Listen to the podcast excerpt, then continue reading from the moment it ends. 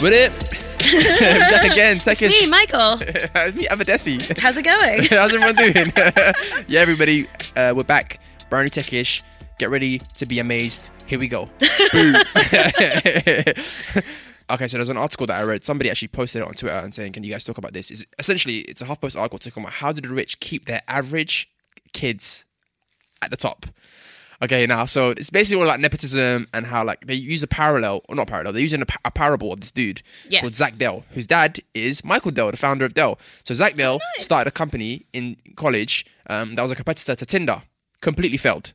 Right, he got funding from all of his dad's best friends. Failed. He did another company which was meant to be like a non-profit helping kids in Africa. Failed. Mm. Right now, at 22 year, two years old, he is an analyst at BlackRock. So Nice. essentially, he has just failed, failed, failed, failed, and now he's still got an amazing job at 22, which most people would kill for, right? nice. So I guess everyone hates nepotism until it's their kids. But Oh yeah, standard. what Yeah, do you, yeah, do- you- what do, what do how, do, how do we fix that? Because basically, the, the article is alleging that you know. And even for example, like people might say, "Oh, there needs to be taxes on like inheritance," but what the article says is that you don't. People don't now save their money and give it to their kids. They give it to their, they invest in their kids while they're still around. Yeah. private school, uh, you know, great uni- get them into the great universities. Um, invest in their company. invest in their company. Uh, daddy's friends get you into their company, whatever, whatever, right? And and you know the great book Capital was it by Thomas Piketty? Capital compounds, but so does privilege to a certain extent. Oh, gosh. You know what I'm saying? Like so Hell does yeah. hookups, hookups, and just like you know being an elite, it just com- compounds and compounds to the point where the average person just can't keep up. If your network is your net worth, privilege buys you access into different networks that other people can't be a part of. And the more of those exclusive networks you're in, the more people you can reach who can open doors for you, create 100%. opportunities for you that you don't have. hundred percent. And they're basically saying that like it's not as if like these kids are super smart. They're actually probably average. And if they had to compete pound for pound for the, everyone else's kids, they wouldn't even get as far as, as this at all, right? Of Because you know, course. because people make the argument, oh, they, if you've had the best education, therefore you'd probably come out smarter. But Yeah, but adversity, adversity is like a, a unifying thread in some of the most successful people's lives because 100%. you build that resilience muscle. Yeah. And it forces you to be creative. So how do we stop it then? What, what can be done? Is there anything that can be done? I mean, first of all, having the conversation and calling out for what it is, I think is like incredibly, incredibly powerful. Right. We already talked about in previous episodes the whole college scandal, Yep. all those rich folks buying their kids college places at Yep. some of the most elite institutions in the United States. I don't think the idea of, of nepotism, helping your own, helping your friends will ever go away. Mm-hmm. For example, at the Labour Party conference here in the UK a few weeks ago, they talked about effectively abolishing uh, fee paying schools. Abolishing Right. private schools, right? So, um, one of the things that I thought is, what what are people doing when they're sending their kids to another school? They're they're trying to basically like distinguish one group of people from another. Like we are a more privileged group, we are a highly educated group, or whatever. And I think you can always find ways to do that. Exactly like you just said. Like people saying, okay, I'm not going to save all my money so that my kids can inherit it. I'm going to find ways to spend it. I don't think finding means to support people within our communities will, will, will ever go away or give give people an extra advantage will ever go away because Yeah. there's something inherently Human about that. human about being competitive and it's also a part of humanity and survival that we acknowledge there are a finite set of resources a finite set of opportunities blah blah blah however in some ways that mindset is like super outdated right? It's like been the predominant mindset for like hundreds of years even thousands of years. That's basically what's driven capitalism and now got us to this point where in the more developed countries we're in this hyper capitalism state. Yep. gap between riches and poor is growing at an accelerated pace it's absolutely disgusting. A handful of the most rich people in the world could pay off all of the rest of the world's debt. Yada yada yada yada. I think we need to like move more towards narratives about like how much better capitalism could be, and instead of seeing things in terms of scarcity, which is almost always false, think about how many more opportunities can happen if we collaborate and if we work together.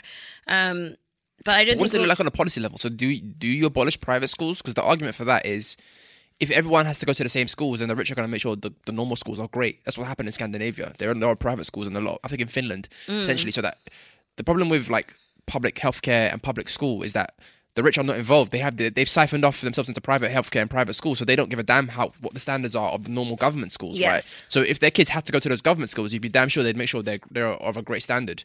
Um, But they could also just pull them out and like tutor them at home or like Yeah, that's true. I don't know. Like, uh, there's also a, a degree where certain types of people don't want to mix with other types of people. People from a certain socioeconomic group or a certain class Colour. don't want to. You know what I mean, though. Seriously. you know what time it is? Um, but the thing is, it's like we have to look at like the structures and we have to look at where power and influence lie. And you know, if you look at the landscape of the finance industry in the U.S., the corporate world, technology, the industry we're in, like everywhere you look, when you look at where the most power and most influence are seated, it's still a homogenous group of people. Completely. I mean, that's our that's our And like, and butter, let's face it, we are generations away from changing that. Let's not lie. Let's not lie because, right? Mm-hmm. Those people are mostly straight white men, Completely. almost certainly going to be married to a straight white woman. Completely. Right. So they're raising white kids. Yes. They're growing up with white privilege. They're growing up with right. money privilege. They're growing up with education privilege. All these privileges are stacking up, stacking up, like creating this coat of armor that makes them defenseless True. against the adversity that people with less privilege face. Yep. There's no way for us to impact the privilege that they gain, n- nor is it as much as we could improve the types of privilege that we could gain, right? Because we don't really have control over privilege. It's basically this is society. There's structures around us from patriarchy to white supremacy to whatever. So I just kind of feel like, I mean, I could almost argue devil's advocate. What can we do for our own in This is the positions we have available? So nepotism, everyone's against it until it's their kids. That's what I said in, at the top, right? So I'm not going to sit in front that am I going if I have kids, am I going to not try to help them as much as I can? I am. But I guess it's up for government and us, those of us who care about policy, to, to influence government to set the rules of the game so that it's not completely stacked against people that are starting on square zero. Uh, 'Cause I don't know if that's okay. Maybe this is churlish, but. I, I just I'm not sure if that's possible. I think Not completely, but To level a the playing extent, field. To a Okay, certain extent. yes, I As in make it more equal. So, for example, okay, if you don't want to get rid of private school, if you're like, well, I want to send my kid to private school, what about if there's a tax on the fees so that, and that's that's de- directly reinvested back into underprivileged children? Hypothetically speaking, I haven't thought this through whatsoever. Mm. This is like, you know, shower thoughts, right? Um, and there's other things that could be done. I don't know, just force elite universities to let more people in. That's another thing that article talks about how these elite universities hardly let anybody in. And the people that do get in, it's like legacy, Mm. sports. Do you know what I'm saying? And it, and it's like 43. I think they. I'll get the quote here because it's actually insane. Um, last month, a Duke University study revealed that 43% of white Harvard students were not admitted on merit. Uh, they were recruited athletes, legacy, students on the dean's interest file, and children of faculty and staff. So that type of shit, yeah. First and foremost, this whole kind of like legacy stuff that's got to go. Mm. For the, is- as in, like, you shouldn't be let into a university based on who your daddy was. That's that's not that's not fair at all, right? Um, you, one way you could flip it. This is the worst version of that. But in a way, understanding that the playing field is not level is helpful. And that's why communities like ours exist. Like, in many ways, what I do with Hustle Crew is acknowledge that there's white male privilege, giving people that look like that an unfair advantage. Mm-hmm. So then I'm like, okay, if you're underrepresented, what unfair advantage can me or the mentors give you mm-hmm. by membership of this community? completely. This might sound like com- almost blasphemy to a certain extent. Also, there is things that can happen where you end up just servicing the children of the black elite, for example. Oh, and then yeah. and we're like, and then we're like, yeah, we got it. We've got representation. It's great. You know what I'm saying? As, I think it has to be a holistic look at you know class, race, and gender, and all those things to help people who are at the bottom. That's my two cents. Hey everybody, so very exciting news in case you've been living under a rock and you haven't heard this. On the 14th of November in central London, for the first time ever, we are doing A live show. live show. So make sure you grab your tickets before they sell out so you can see me and Michael in the flesh talking about all the top tech stories from the year and Yes, join us, please. While tickets are still available. Ciao. I don't know it. Oh, if it's like me in my face, I more. So I saw uh, uh, K. Austin Collins. Who's that? Um, he's a film critic at Vanity Fair, Got him. actually. Got it. Um, but he introduced me to a new part of TikTok. Mm. Do you have TikTok? I don't use it, you know. I'm an old man, you know. It's it's quite entertaining. To be honest, like it's like Ryan Hoover, founder of Product Hunt, that got me onto it. He loves it. Yeah. Um, and there's this genre on TikTok. I wanted to hear your input on. Go on. As as a man, but formerly younger man once. So basically, uh, teen girls Right. Are getting the voicemails that their abusive ex-boyfriends leave them Wow. right like you know these like teenage tirade rantings like Got you you. slut wearing this blah blah blah blah Oh my lord. and they're doing interpretive dances to the voicemails playing out loud posting it on tiktok how do you what do you think I want to see that ish right now. I'm not gonna lie. That's genius. I mean, the TikToks that I have seen, the creativity is unreal. Mm. Like it's unreal. Like some of the like, I saw one where they were like, um, the phone was inside a microwave, filming them outside the microwave. If that makes sense. And then they they pretend they turn the microwave off, but then the people outside the microwave start spinning like they were in the microwave. wow Yeah, I was like, my mind was like, what's going on here? Like, I, I feel dis- like disembobulated because I'm like, this don't make no sense, but it's very like I want to rewatch it over and over again. wow Um, so the thing that you mentioned, yeah, it sounds like a, a genius way of exposing, you know, quite a toxic culture that a lot of dudes think it's okay to, to move that way. Yeah. Do you see what I'm saying? Like, I quite like that uh, shift in a power dynamic. yeah, That I, I find that quite interesting because it's you know everyone's been on the end of some kind of abuse from an ex. We've all all my been there, love me, man. What are you talking about? and I just thought it was like really cool the way they like flipped it into this other thing. I think it's also going to be really interesting to see like who comes out of this TikTok generation as some kind of I don't know Star? future TV star, celebrity movie Yeah. star because people came out of Vine. Who came out of Vine though? stuff. King Bach, King Bach, Bach. You know what I'm talking about? Yeah. He was hilarious. And Vine died. Funny you mentioned Vine. Like that was that, that should have been Why TikTok. did Twitter kill Vine? Because you know what? Instagram did Instagram video, and a lot of the content influencers just left and went to Instagram video, right? They were so different, But Vine was so amazing. The culture of Vine was the best. That's the thing, the limited format, like putting that time mark and just being like, okay, they can be no longer than this or whatever. Just like with TikTok, it just inspires such creativity. Yeah, I'm gonna download it. Send me that stuff. That's hilarious. Yeah. But yeah, no, man. The, the, the I'm glad the dudes are getting exposed, and I'm glad that people are doing it in a creative way. Because I feel like embarrassing embarrassment as a tool is underutilized. I'm joking. when it comes to that kind of behavior, Do you anyway. say embarrassment as a tool? yeah, it's underutilized when it comes to that kind of behavior. Like when people are just like, you know, in a relationship where they're shouting at their ex or they're just they're, they're talking nonsense or sending a stupid message. Like, yeah, get embarrassed because it's nonsense. Oh, So I'm not gonna mention who it is, but it was a prominent-ish VC who tweeted about. prominent. I'm not gonna, you know, I'm saying prominent-ish. No, no, He's no, got yeah. a blue check on Twitter. Like you, see what I'm saying that's Yeah. that's what I'm gonna give you, prominent-ish. Like. So, anyways, he must have tweeted like, you know what? A great way for you to, to make sure that you're okay as a startup and to know how things are healthy is that you should try to raise money like every 18 months and check in with VCs to see that if you're doing okay, whatever, whatever, and then that way you can know if you're on the right track. So even if you don't need the money, you're just gonna like right. wait, and everybody was like in the comments just obliterated this person. They were like, check in with the market with your customers, rude boy. Don't why are you checking in with VCs? They are not gods. Who cares about VCs? Like it's obviously suits VCs VCs. are. Oh, did you not get the memo? I got the memo. Yeah, I ignored it though. Junk mail, straight to junk. I don't know. What do you think about like? I'm gonna put the tweet in the in the show notes. So everybody knows what I'm talking about. But go on. there is like a uh there's VC Twitter. And I actually like follow like a few parody accounts um because it's just like hilarious the sort of lofty philosophical musings that venture capitalists are spewing out into Yeah. social media. Basically, everyone's been seeing Naval and they're just Yeah. like everyone's I a can monk now. this. Everyone's a monk. Everyone's a stoic monk yeah. now. Everyone's channeling their inner inner Naval, inner Paul Graham. Um, I mean, how narrow can you be to mm. say something like that? Mm. Like, how narrow minded can you be mm. to say something like that? Like, oh, here's a great suggestion for checking in, like the health of your company.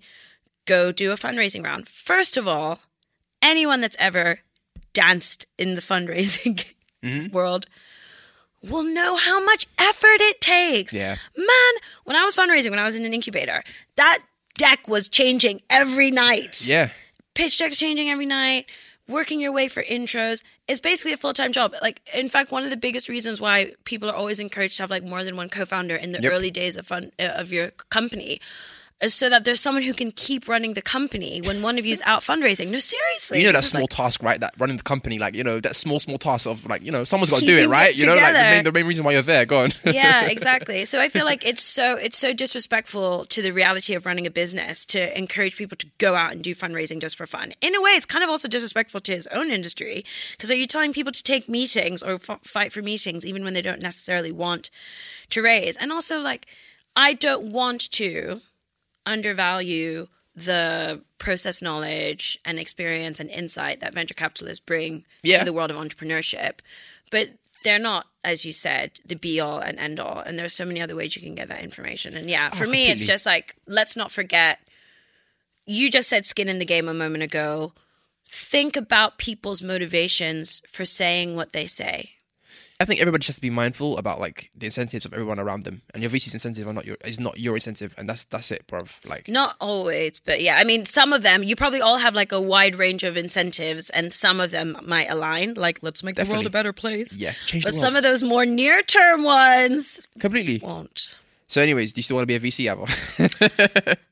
Anything would I can do to support future talent will be great. Yeah, I mean, I scout for fun, so I get to pretend to be one. It's not my money. Um,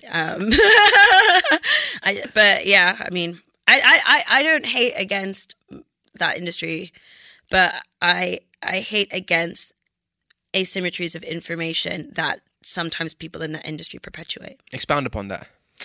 What does that mean? So I think be, be, just like this example you just gave, it's like you can be in a position to influence a certain group of people. Let's say you're an investor, you have money, you control that and have influence over who gets the money that you have. Therefore, the things that you say probably hold a certain weight amongst the people that want the money you have, i.e., founders, aspiring entrepreneurs. Um, and you probably have witnessed far more cycles of companies succeeding and companies failing and all the different realities in between. So when you're speaking, you're speaking from a position that's actually very well informed about probability of success when accepting venture capital for all different types of companies and all different types of goals Got it. when a founder comes to the table or happens upon your Twitter feed, their information is limited. Mm-hmm. Like a, a lot of venture is still privately held companies, so there's not very, you know, there's not a huge amount of access to information. Like Yeah. you can try to piece it together, whatever.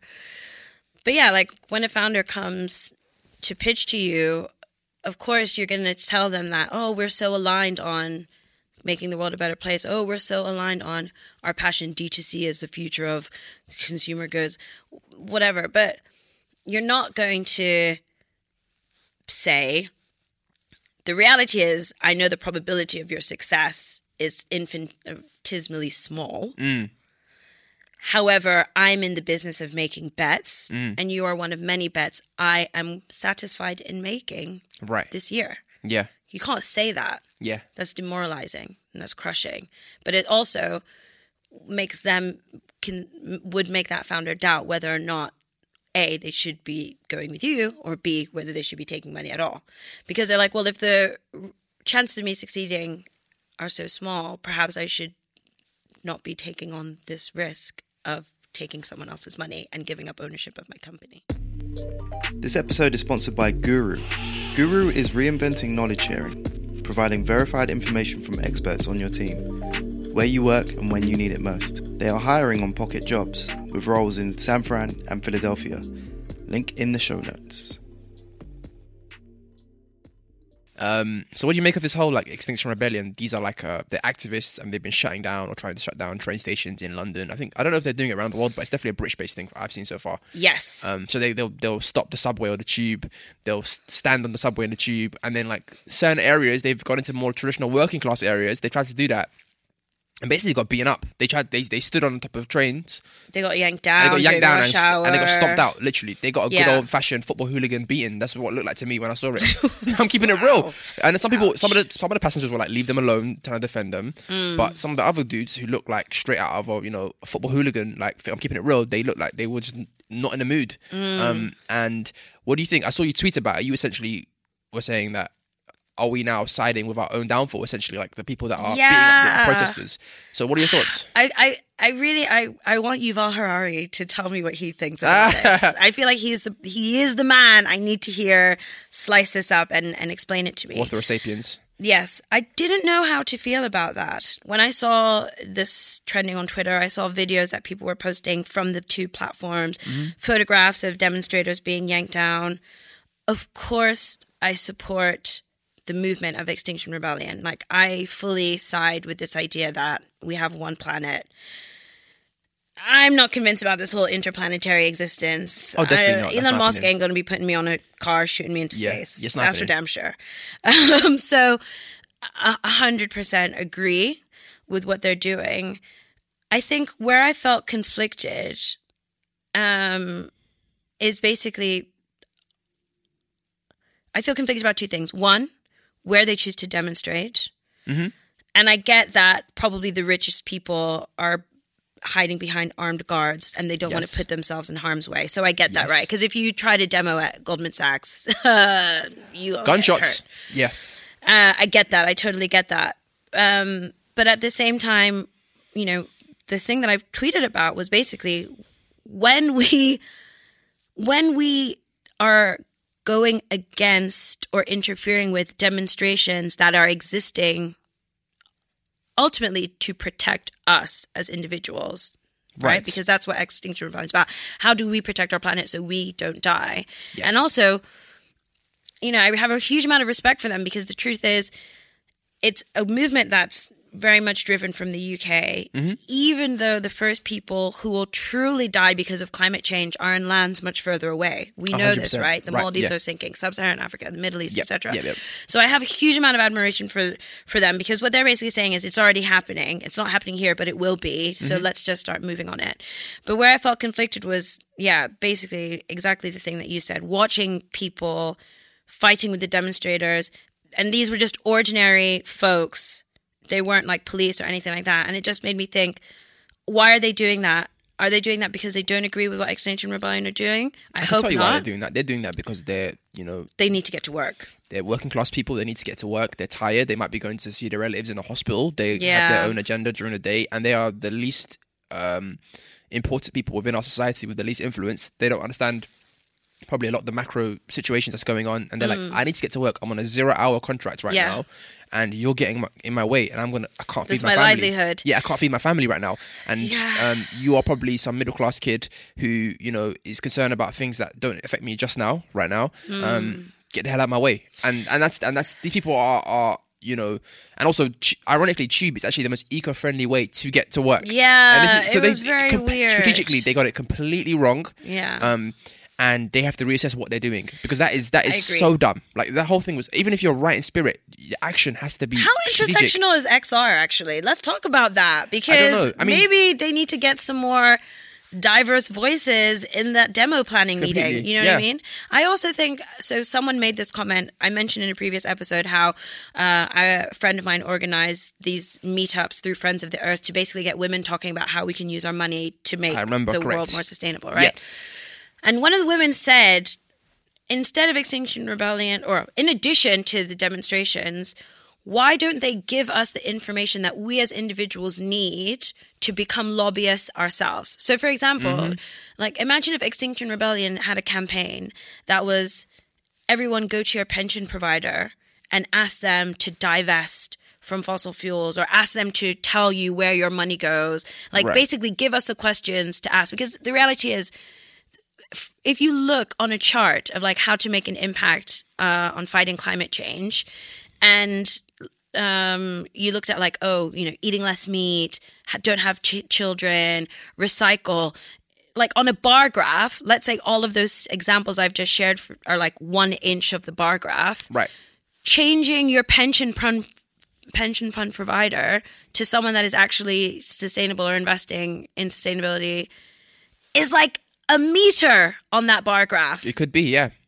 and no, very no, well it is like right, someone's cool. Yeah, done know, yeah. someone's done the stats. So like in terms of the impact that we could make, it comes through where where we have an impact on large sums of of money Mm-hmm. sitting together, whether that's savings, whether that's pensions, whether that's your shares.